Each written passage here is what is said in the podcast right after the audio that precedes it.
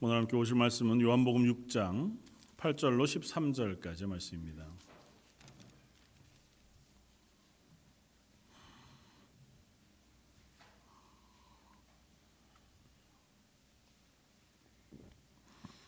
요한복음 6장 8절로 13절까지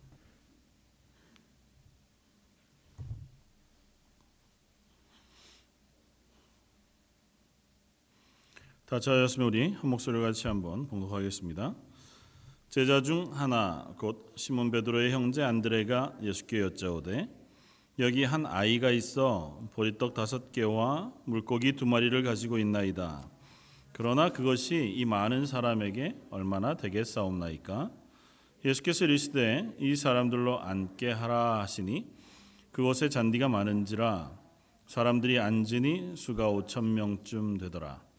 예수께서 떡을 가져 축사하신 후에 앉아 있는 자들에게 나누어 주시고 물고기도 그렇게 그 그들의 원대로 주시니라. 그들이 배부른 후에 예수께서 제자들에게 이르시되 남은 조각을 거두고 버리는 것이 없게 하라 하시므로 이에 거두니 보리떡 다섯 개로 먹고 남은 조각이 열두 바구니에 찼더라. 아멘. 어, 오늘은 지난주에 이어서 한 번더 어, 오병이어의 어, 이적을 행하신 예수님의 어, 기록을 보면서 어, 아이의 떡으로라고 하는 제목을 함께 은혜를 나누고자 합니다.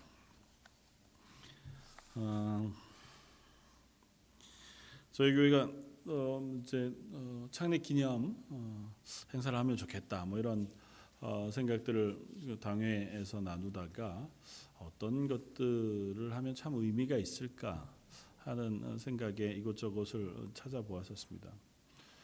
어, 미국에 있는 캘리포니아, 아, 미국 캘리포니아에 있는 어, 코스트힐 커뮤니티 처치라고 하는 곳에서 아, 아, 특별한 의미를 한, 하나 가지고 한번 행사를 하겠다 하고 어, 하늘나라 프로젝트 뭐 이런 제목으로 행사를 하나 했답니다. 어떻게 했냐면 2000년 11월 어떤 주에 어, 교회에다 광고를 냈습니다. 100명을 모집합니다. 100명을 모집하는데 어, 이 100명은 하늘나라 프로젝트에 동참하실 분들 100명을 모집합니다. 아마 뭐 신청을 받고 어, 신청 받은 사람들이 어떻게 했냐면 한 사람당 교회에서 100불씩을 그냥 주었습니다. 그리고 어, 조건을 줍니다. 세 가지 조건만 지키면서 90일 이내에 이 100불을 쓰십시오. 세 가지 조건은 뭐냐 하면 첫 번째 이 돈은 내 것이 아니라 이제 하나님의 돈인 줄 알고 그렇게 사용할 것. 두 번째는 어디에 쓰든지 상관없지만 그것이 하나님의 나라에 확장되는 것이라는 어, 생각으로 그런 일에 사용해 주기를 부탁하고 그 두 번째 조건. 그리고 90일 후에는 어떻게 썼는지 교회 앞에 어, 그것을 확인하고 고백, 아, 뭐 고백할 수 있는 어, 시간을 가지면 좋겠다. 이 세 가지 조건만을 달아서 100명의 지원자를 모집하고 100명에게 100불씩을 다 나눠줬습니다. 아, 뭐 처음에는 아, 교회에서 하는 행사니까 동참해야지 뭐 그런 마음으로 신청했던 사람들도 막상 100불을 이제 교회에서 받았는데 사용하려니까 참 난감하잖아요. 이게 하나님의 것이라고 생각. 물론 뭐 우리가 다 하나님의 것이지만 그래도 이건 교회에서 100불을 한 하나님의 것이라고 줬고 하나님의 나라를 위해서 어, 확장하는 일에 쓰라고 하니 난감하기 이를 데 없었습니다. 그래서 각양의 뭐 받아간 사람들의 다양한 이야기들 어, 그런데 다들 고백하기를 자기 평생에 가져본 돈 중에서 가장 쓰기 곤란한 돈이었다. 뭐 이렇게 고백을 했다고 해요. 그리고 90일 후에 교회 앞에서 이제 그것들을 어, 어떻게 썼는지 고백하는 그 시간들을 가질 때 나온 간증들이 어, 온 교회 안에 너무너무 큰 은혜가 되고 감동을 주었다 그렇게 이야기를 합니다. 뭐 보통 여러 가지로 쓰였지만 어, 특별히 그것이 사용되어진 것에 굉장히 큰 일들을 이루어내는데 어, 한 사람은 불치병 어린이 환자들에게 책을 읽어주는 일들을 했어요. 평소에 아마 자원봉사를 했던 모양이죠. 그래서 아, 난 거기에 써야 되겠다. 그래서 그 아이들 위한 도서관 건립하는데 시드머니가 되도록 100불을 썼습니다. 또 한 사람은 어, 길거리에 있는 노숙자들에게 담요를 사가지고 가서 어, 다 나눠 주는 일에 섰습니다. 또 어, 뭐 가난한 사람들을 돕는데 노숙자들을 돕는데 먹을 것을 사주는데 쓰기도 했고 어떤 사람은 선교 영화 지저스 예수라고 하는 선교 영화 DVD를 사서 어, 선교사님들에게 보내고 또 선교지에 보내는 일로 썼습니다. 또 그 프로젝트를 이렇게 여러 가지로 진행하는 와중에 어, 자기 혼자만 하지 않고 그 일에 또 다른 사람들이 자꾸 동참하게 돼서 어, 여러 가지 일들을 하게 해서 미혼모들을 돕는 일에도 쓰여지고 또 교도소 사역을 하는 일에도 쓰여지고 그러니까 자기 나름대로 아, 이렇게 쓰면 좋겠다고 했던 그 모든 일에 많이 써 어, 쓰임을 받았다고 합니다. 그런데 결국은 전부 다 어, 확인을 해보니까 어, 100명에게 나눠진 만, 만불이죠. 전체로 따지면 만불이 쓰여지고 나뉘어진 사람들이 전 세계 곳곳으로 나뉘어져서 25만 명 정도쯤에게 영향을 미쳤고 그리고 90일이 지난 후에 만불이 15만 불이 되어서 펀드가 만들어졌다고 하는 그 고백을 그분들이 했습니다. 그리고 나서 모든 사람들이 목사님과 함께 모여서 그것들을 정리하면서 아, 확인하게 되어진 고백, 비밀, 뭐 우리들이 알게 되어진 비밀, 뭐 이렇게 해서 이제 아마 그것을 어, 고백을 한 글들을 어, 내놓은 모양이죠. 첫 번째 비밀은 주는 것보다 받는 것이 훨씬 더 많았다고 하는 것이고 두 번째 비밀은 하나님이 우리가 하는 기도에 반드시 응답하신다고 하는 사실을 이번 일을 통해서 깨달았다. 세 번째는 모든 것이 다 하나님의 것이구나라고 하는 사실을 알게 되었다. 네 번째는 적은 돈으로도 아주 큰 일을 할 수 있다고 하는 사실을 알게 되었다. 다섯 번째는 섬길 기회는 우리 주변에 항상 있었다고 하는 사실을 알게 되었다는 것이고 마지막으로 여섯 번째는 내 인생에 정말 중요한 게 무엇인가 하는 것에 대해서 다시 한번 깨닫고 확인할 수 있는 시간을 가졌다. 이렇게 고백을 어, 했습니다. 아, 참 의미로운 일이었겠다. 물론 뭐 다 똑같은 결과를 내지도 못할 테고 또 다 똑같이 사용되어지지도 않았을 겁니다. 100명이 모두 다 정말 의미롭게 대단한 반향을 일으킬 만한 일들로 쓰여지지는 않았겠지만 우리가 하나님 앞에서 내 삶 속에 아주 작은 것들을 사용하기로 작정했을 때 아니면 그것을 쓰기로 작정했을 때 그 일이 이루어낼 수 있는 일들은 참 많겠다고 하는 사실을 이런 일들을 통해서도 확인하게 되었습니다. 오늘 본문 오병이어 이야기를 통해서 우리가 확인하는 것도 아마 같은 것이다 생각이 되었습니다. 오늘 함께 나누고 싶은 얘기는 지난주에 우리가 살펴보았던 것처럼 오병이어의 이야기는 사실은 우리의 필요를 채우시는 예수님의 은혜에 대한 얘기는 아니었습니다. 그러니까 배고픈 사람들에게 먹을 것을 주신 하나님, 우리가 이 세상을 살아갈 때에 어, 만나게 되어진 곤란함, 어려움들, 그것 하나님이 다 채워주실 수 있습니다. 뭐 그것에 대한 설명은 아니라 하는 것을 우리가 배웠습니다. 오히려 6월절 즈음에 이 일들이 이루어지고 있는 것과 예수님이 이 말씀을 통해서 내가 생명의 떡이라 설명하시고 그 생명의 떡이라 설명하시고 나누어 주시는 그 모습 축사하시고 떼어 나누어 주시는 그 모습을 통해서 예수님께서 죽으시는 그리고 잡히시기 전날 밤 제정하여 우리들에게 기념하라고 하셨던 성만찬 떡을 떼어 축사하시고 떼어 제자들에게 나누어 주시면서 이것은 너에게 주는 너희를 위한 내 몸이니 말씀하셨던 그 예수님의 죽으심 그리고 그것으로 인하여 구원을 허락하시는 하나님의 은혜의 상징적인 모습이었다고 하는 사실 우리가 먼저 살펴보았습니다. 그리고 그럼에도 불구하고 꼭 그것 이전에 하나님 우리가 필요한 것들을 채워 주실 때에 넉넉하게 채워 주시는 분이시다. 우리의 일반적인 부분도 그런 것들을 살펴보았습니다. 오늘은 그 가운데서 그 일을 하시는 예수님께서 굳이 왜 어린아이의 떡으로 일을 하셨을까고 하는 어, 것들을 한번 생각해 보려고 합니다. 뭐 지난주에도 우리가 잠깐 살펴보았죠. 굳이 어린아이의 오병이어라고 하는 작은 도시락이 아니어도 예수님은 이 일을 행하실 수 있었을 것이고 하나님의 나라의 도래 그리고 하나님께서 어, 우리를 위하여 예수 그리스도의 생명을 허락하여 우리를 영원한 생명을 누리게 하시는 일들을 얼마든지 보여주실 수 있었을 것입니다. 그런데 예수님은 굳이 이 어린아이의 도시락 오병이어를 받으시고 그것을 사용하셔서 이 일을 행하고 계시다는 것입니다. 그리고 그 일을 통해서 우리는 몇 가지 힌트를 얻을 수 있다는 거죠. 그건 뭐냐 하면 아, 이 아이의 작은 것 그것을 통해서 하나님 큰 일을 하신다는 것입니다. 그러나 한 가지 우리가 주의해야 할 것은 그렇다고 해서 이 이야기의 중심이 어린 아이의 헌신은 아니라는 겁니다. 그러니까 어린 아이가 오병이어를 드렸기 때문에 이 일이 일어났습니다라고 얘기할 수는 없다는 거예요. 그러니까 오병이어로 5천 명 혹은 전체 인원으로 더 많은 인원을 먹이시는 것에 초점은 예수님의 능력이에요.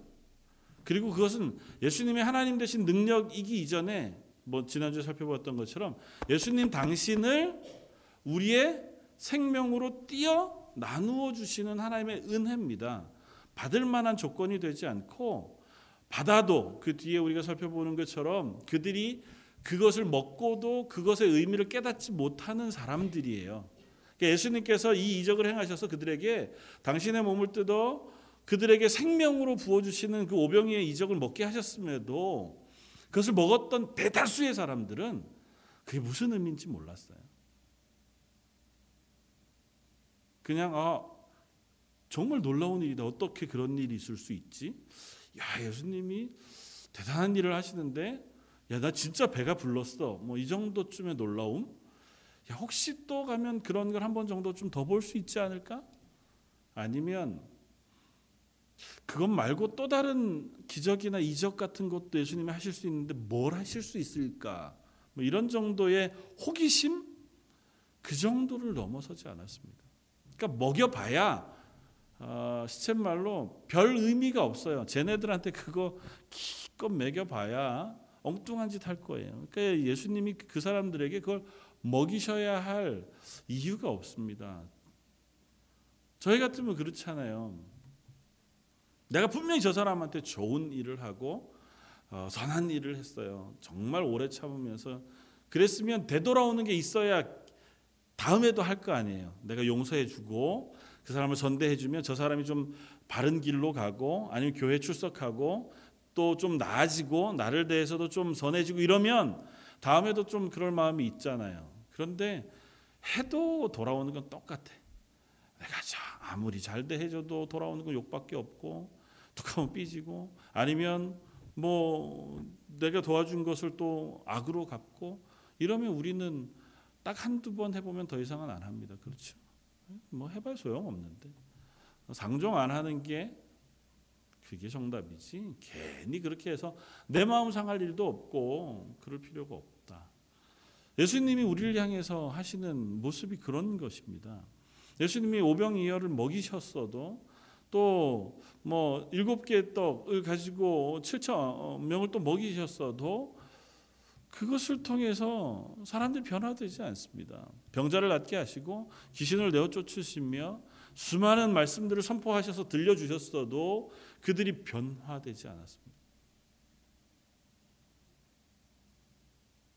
그럼에도 불구하고 예수님은 당신께서 행하시는 이 일을 통해서 하나님의 나라가 지금 너희들 가운데 임하였음과 예수님을 통하여 그 생명이 너희들에게 주어지고 있다는 사실을 분명히 알게 하십니다.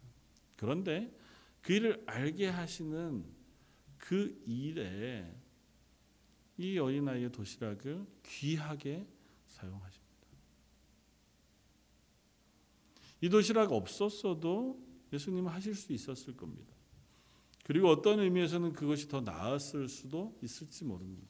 왜냐하면 어린아이의 도시락 갖다 쓰고 나서 혹 그런 얘기들이 있을 수 있기 때문에 야, 저 어린애가 없었으면 예수님 어떻게 할 뻔했어.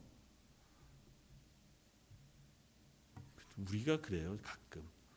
교회를 열심히 하거나 뭐 이런저런 봉사를 하거나 아니면 뭐 이런저런 하나님 앞에서 내가 열심히 신앙생활 한다고 생각했을 때 아주 저 밑에 드러내놓고는 얘기 안 하지만 저 밑에 아주 작게 우리 속에 있는 생각 야 그래 내가 그래도 이 정도 하니까 또 우리 교회가 이렇게 잘 넘어가는 거지. 야, 봉사하는 사람들 없었으면 다 저렇게 봉사 안 하는 사람들만 있었으면 야 우리 교회는 어떻게 했을까? 뭐 감히 여기 있는 분들이 저렇게 그런 걸 가졌다는 게 아니고요. 우리들 속에 그런 마음이 저 밑바닥에 조금씩은 있을 수 있다고요. 우리가 아니었으면 아니면 어, 봉사하는 사람들이 아니었으면 헌신한 사람들이 아니었으면 아 아마 이런 일이 없었을 거야. 하나님 또 그런 일들을 하시기가 참 쉽지 않았을 텐데. 그럴까요? 예수님은 그 얘기를 늘 하세요. 너희들이 아니면 이 돌들을 통해서라도 난 그 일을 할 수 있다 말씀하세요. 그러니까 굳이 이 어린아이의 도시락이 없어도 예수님은 이 이적을 베푸시기도 하고 이보다 더 큰 일들을 하시기도 할 겁니다. 그런데 예수님은 이 어린아이의 도시락을 사용해 주십니다. 그리고 그것을 통해서 우리들에게 무엇인가를 가르쳐 주고 싶어 하세요. 먼저는 이 일을 통해서 하나님 우리에게 베푸시는 구원의 비밀을 우리가 한번 생각해 볼 수 있겠다 생각이 됩니다. 하나님 허락하신 구원은 우리가 무엇으로 받습니까?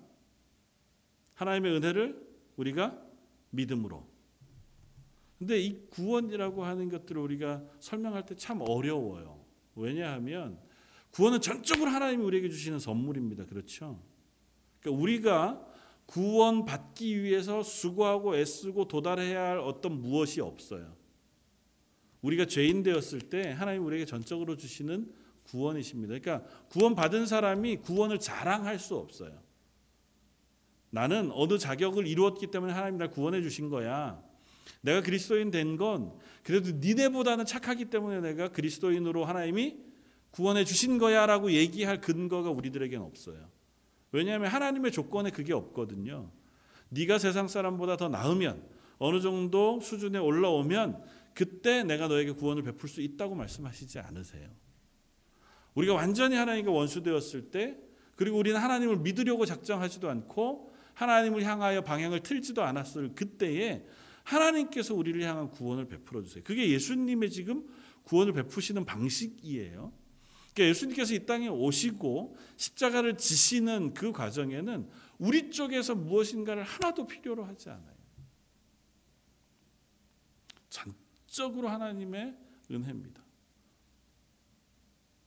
그런데도 불구하고 그 은혜를 우리 쪽에서 믿음으로 고백하고 붙잡는 게 요구되어져요. 그렇죠? 되게 대답하기 어려우신가요? 우리가 믿음으로 그 예수님이 나의 구주가 되십니다고 하는 믿음이 없으면 구원 받습니까? 구원 받을 수 없습니다.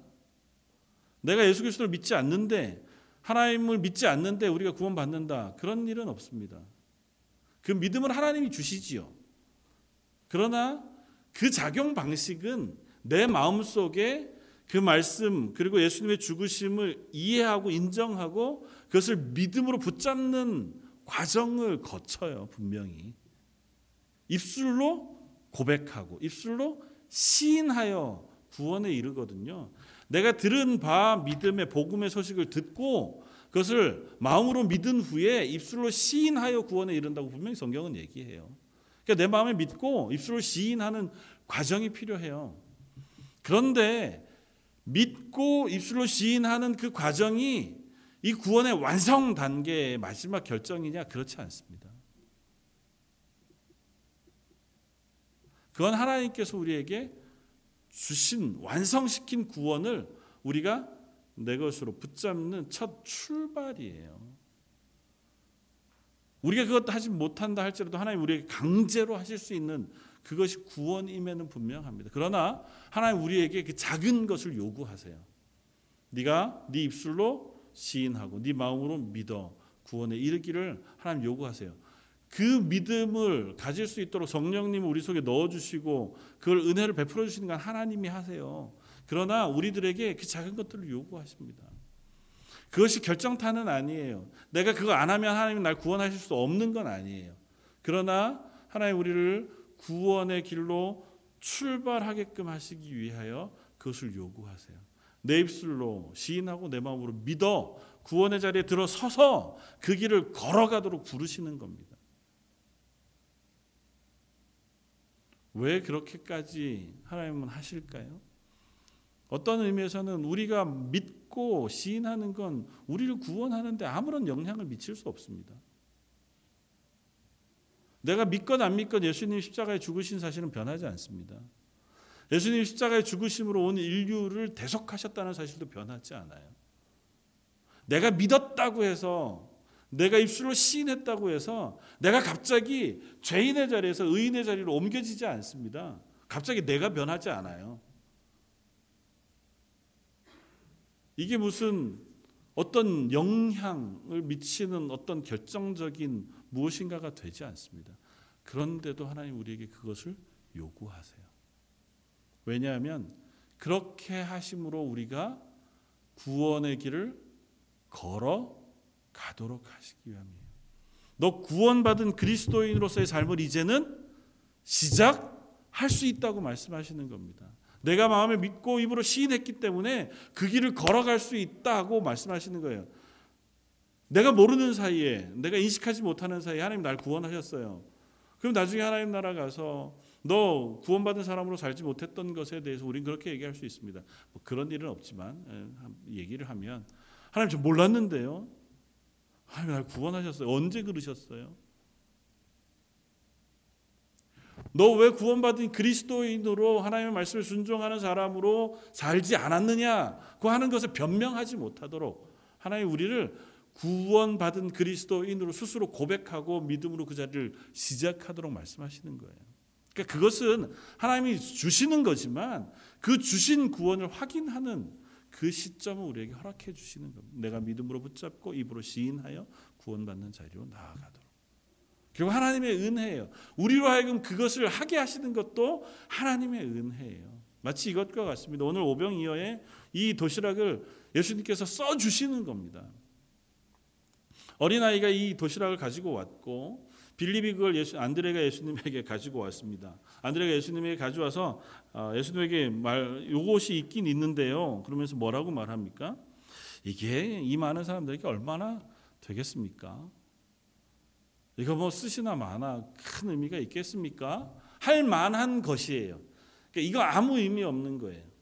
이 사람들 먹이는데 아, 뭐 예수님이 굳이 뭐 이거가 필요하시겠습니까? 그런데 그 필요 없는 것, 쓸모 없는 것 같은 작은 것을 예수님이 쓰십니다. 쓰셔서 어떻게 쓰세요? 5천 명을 먹이시는 것으로 사용하세요.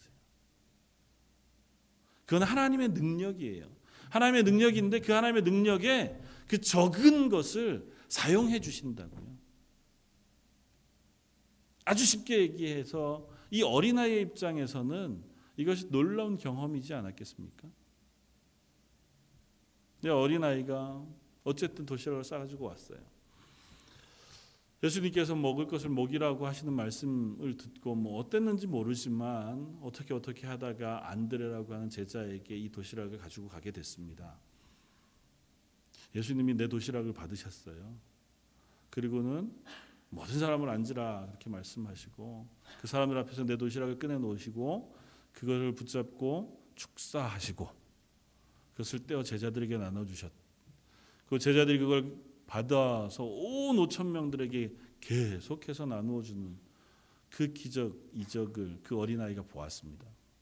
어떻게 보면 그 사람들이 먹은 게다내 도시락이었던 거잖아요. 그 아이의 마음속에는 다른 사람은 몰라도 이 아이의 마음속에는 예수 그리스도를 통한 그 놀라운 감격이 분명히 자리 잡지 않았겠습니까? 아, 예수님이 나를 내 도시락을 써서 이런 일들을 해주셨습니다. 조금 철이 없으면 가가지고 온갖 자랑을 하지 않았겠습니까? 예수님이 내 걸 가지고 5천 명을 먹이는데 야 진짜 말도 마 얼마나 뭐 얼마든지 얘기할 수 있었을 겁니다. 그것이 그 인생에게는 말할 수 없는 감격이었을 겁니다. 말할 수 없는 은혜인 거죠.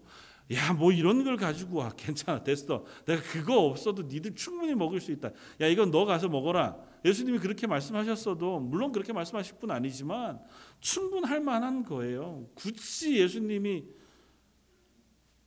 보리떡 요 적은 것 아이 먹어서 배부를 만한 다섯 개 물고기 멸치 좀 큰 것만 한 그거 한 두 개 그거 가지고 먹이시는 돌멩이리 있다만한 돌멩이를 하나 잡으시고 축사하시고 빵으로 만드시는 게 훨씬 편하지 않았겠습니까? 그 떡 나누기도 힘들었을 거 아니에요. 요만한 뭐 빵 조각 그거 이렇게 띄어 가지고 나눠서 5천 명 나누려면 어떻게 하셨을지 참 상상이 잘 안 가긴 하지만 기왕이면 커다란 바위를 하나 놓으시고 다 기도하자 축사를 하셔서 그게 막 엄청난 빵이 됐다든지 뭐 이러면 나누시기도 편했고 보는 사람들도 이야 대단하다 정말 예수님은 하나님의 아들이신가 보다 그런 고백을 할 수 있지 않았, 않았겠습니까? 그거나 이거나 기적은 기적이에요. 이 일 하실 수 있는 분이 이 일을 못 하실 리가 없고 이 일을 하심으로 하나님의 은혜를 드러내시는 분이 이 일을 하심으로 하나님의 은혜를 드러내는 걸 거부하실 리가 없어요. 그러니까 그것을 하시는데 그래도 먹는 걸 가지고 먹는 걸 만들어야지 어떻게 돌멩이 가지고 먹는 걸 만들어야겠어. 뭐 그런 의도는 전혀 없으시다고요. 단 하나 우리가 유추해 볼 수 있는 건 이 작은 것도 예수님 받으셔서 귀하게 쓰시기를 기뻐하셨다는 겁니다. 우리가 하나님 앞에 드리는 것 헌신 역시 그렇습니다. 하나님 앞에 시간을 드리고 물질을 드리고 또 우리의 재능을 들여서 하나님의 교회를 위하여 수고하거나 복음을 위하여 일하거나 아니면 전도하는 일을 우리가 하거나 아니면 그리스도인으로 살아내는 삶 속에 우리가 그것들을 드릴 때 하나님께서 그것 없어서 하나님의 교회를 세우실 수 없거나 하나님의 복음을 증거하시고 전하실 수 없거나 이 땅 가운데 하나님의 구원을 완성하실 수 없거나 하지 않습니다. 하나님 온 세상을 구원하시는 일에 굳이 전도에 미련한 방법 성경에 분명히 그렇겠습니다. 그거 사용하지 않으셔도 하나님의 구원을 완성하실 수 있으십니다. 그 마음속에 하나님의 말씀을 넣으시고 그것을 깨달아 믿음으로 고백하는 자리로 충분히 인도하실 수 있습니다. 그럼에도 불구하고 하나님 그렇게 하시지 않고 연약한 교회를 세우세요.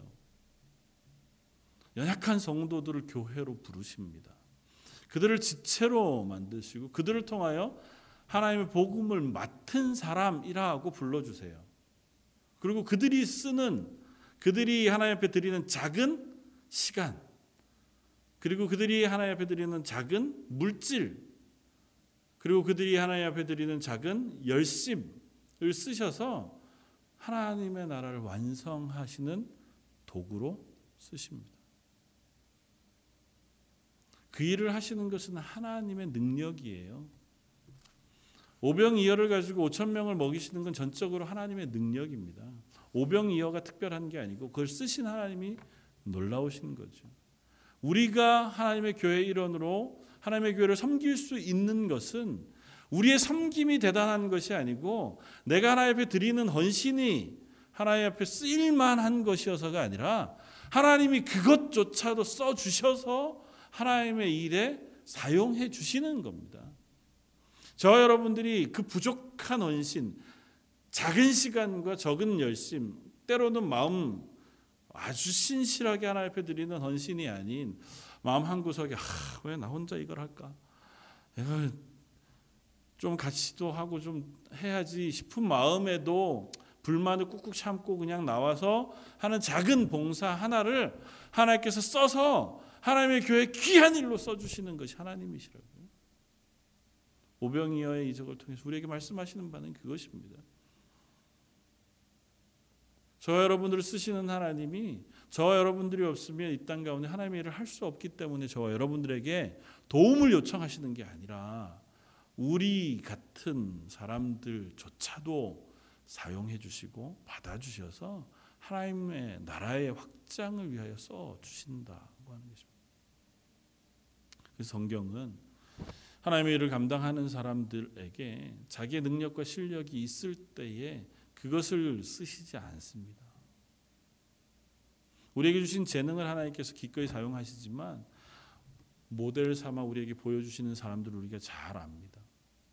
모세라고 하는 사람 자기의 지위와 지식이 있을 때에 하나님 그를 이스라엘 백성들을 구원하는 일의 지도자로 쓰시지 않으셨습니다.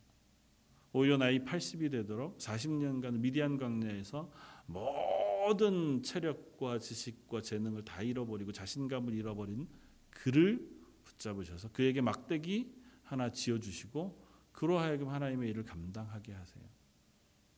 그래서 그 일을 하는 것이 모세도 아니고 아론도 아니고 하나님이라는 사실을 그로 하여금 확인하게 하시는 겁니다. 베드로가 믿음의 고백이 열정적인 사람이었습니다. 여기는 전부 다 예수님을 버릴지라도 나는 죽을 때까지 예수님을 따라다닐 것입니다. 고백했던 사람이 베드로였습니다. 믿음 역시 대단했습니다. 그에게 주신 은혜도 컸습니다. 내가 네 위에 반석 위에 교회를 세울 것이다 말씀하시고 그에게 믿음의 고백을 하게 하셨습니다. 하나님으로부터 주신 은혜를 따라 주는 그리스도시요 살아계신 하나님의 아들이십니다고 하는 그 고백을 사람의 입으로 고백할 수 있는 은혜를 베풀어 주셨습니다. 그러나 그가 그 대단한 열심과 담대함을 가지고 있을 때 그때는 실패했습니다.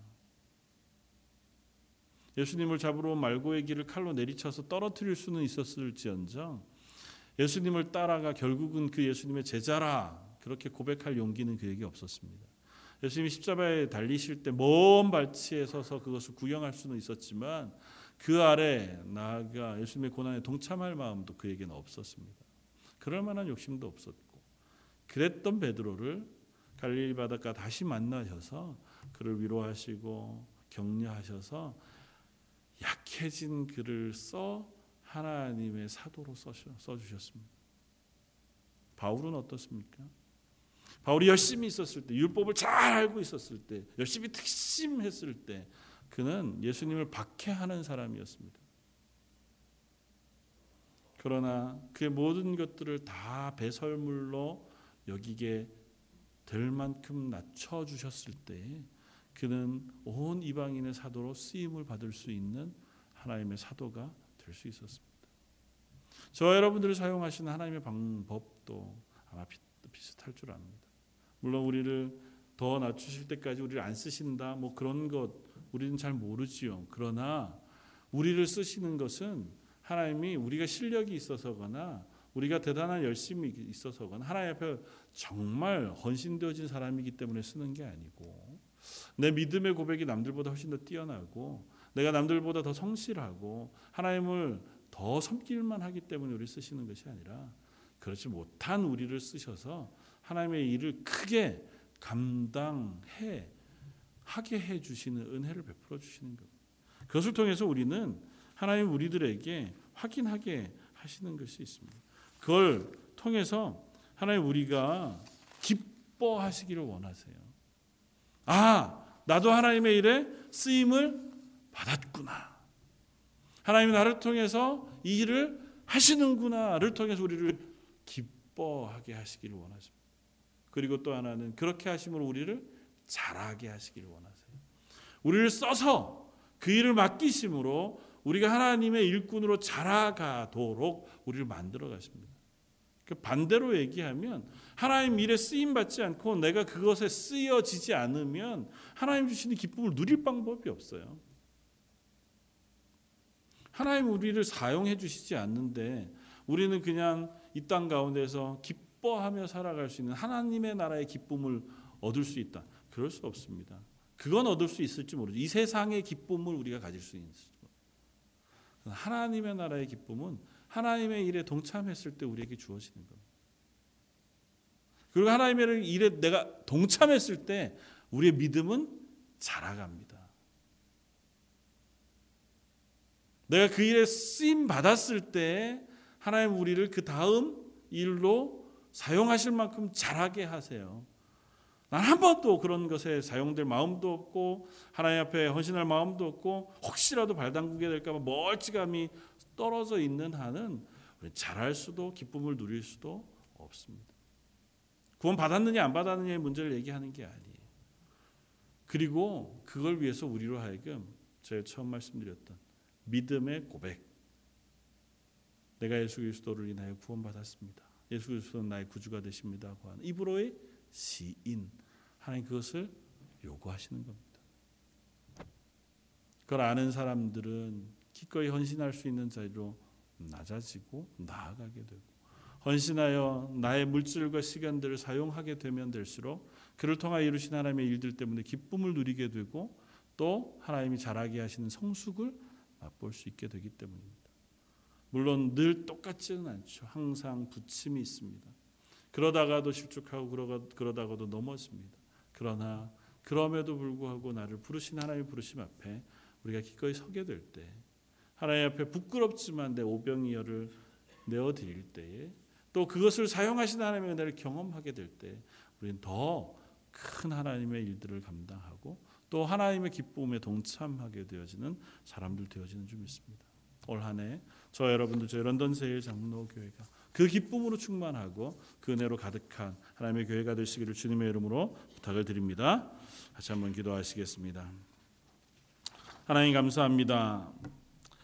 우리를 부르셔서 하나님의 교회로 세워 주시고 우리로 하여금 그 하나님의 일에 동참할 수 있는 또 쓰임 받을 수 있는 사람으로 불러 주시니 감사합니다. 저희와 같이 연약한 것들을 쓰셔서 그 일을 해 주신